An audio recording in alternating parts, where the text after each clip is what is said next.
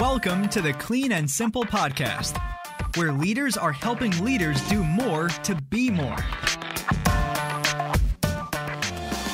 Whatever your work may be, we are dedicated to giving you the insights and tools we use in the field.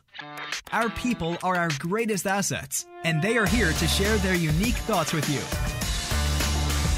Hi, I'm Nicole O'Brien with City Laundry and Human Resource Manager here, and today's culture tip is talking about what to do when motivation is missing in action.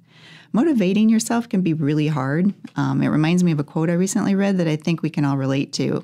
It was, "We seem to have a natural aversion to persistent effort that no amount of caffeine or inspirational posters can fix." That kind of describes Mondays pretty well. I borrowed that from How to Keep Working When You're Just Not Feeling It by Ayelet Fishbach. It was an article out of the Harvard Business Review. But yet the ability to self-motivate is what separates the successful from the average or underperformers. So what do you do when you've got a motivational tank that's on empty? According to the same article I just referenced, Ayelet Fishbach is a social psychology expert. So she's got some suggestions. There's several strategies you can put in place to increase your chances of finishing and persevering through some tough, motivationally lacking experiences. The first of which is to design goals, not chores. By setting specific objectives, it's been proven to be far more effective than just more abstract, subjective visions. So for example, rather than telling yourself, "Try your hardest" or "try your best," you're a lot more likely to have success if your goal is specific, such as finish 3 tasks by Friday or complete this project by end of the day.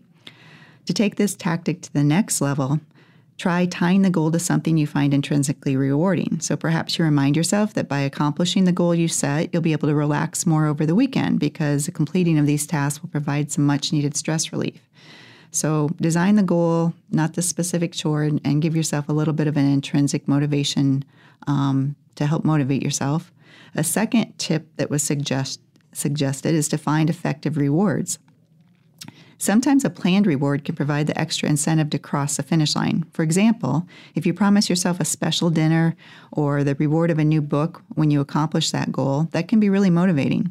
Just be careful that the reward doesn't unintentionally derail the quality of your work or undermine your objective. Fishbach provided an example of an accountant who maybe treated themselves for finishing the audit quickly, but this could result in a negative consequence of leaving themselves open to mistakes because they were rushing through it. Another example of a poor reward would be a dieter that rewards their weight loss with pizza and cake because they're likely to undo their hard work or miss the goal entirely. So just make sure those rewards you set for yourself are reinforcing and not moving you backwards. A third suggestion given was to sustain progress. Research has consistently confirmed the human tendency to start strong with an initial burst of early motivation and energy, and then we tend to stall out in the middle of the project when motivational reserves run low. One way you can fight this predictable pattern is to break up your goal into smaller sub-goals. For example, daily instead of quarterly goals, or instead of 3 tasks done this week, make your goal 1 overdue task per day. So break those down into very specific, attainable goals. A fourth suggestion was to harness the influence of others. Humans are naturally influenced by the actions of others. That's why working next to a high-performing employee can significantly increase your own performance. Talking to peers about what they're accomplishing and what motivates them can also help you find extra inspiration and raise your own levels of performance. Likewise, it's been shown that giving advice to others may be an even more effective way to overcome motivational deficits because it boosts confidence and thereby spurs action.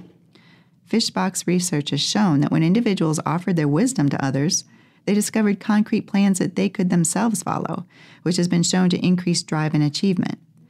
A final way to harness the influence of others is to turn to those that you value most, such as your family and friends. Thinking of our loved ones and our desire to succeed on their behalf can help provide the strongest incentive to help us power through and reach those goals. Self-motivation can be a difficult skill to master, yet it's one of the most critical and essential skills for success. Find an effective reward to motivate yourself this week and try some of these techniques out while tackling some of your lingering to-do list projects. Thanks for listening to the Clean and Simple Podcast. To find more episodes and learn about how we work, visit our website at www.citycleanandsimple.com/podcast. See you next episode.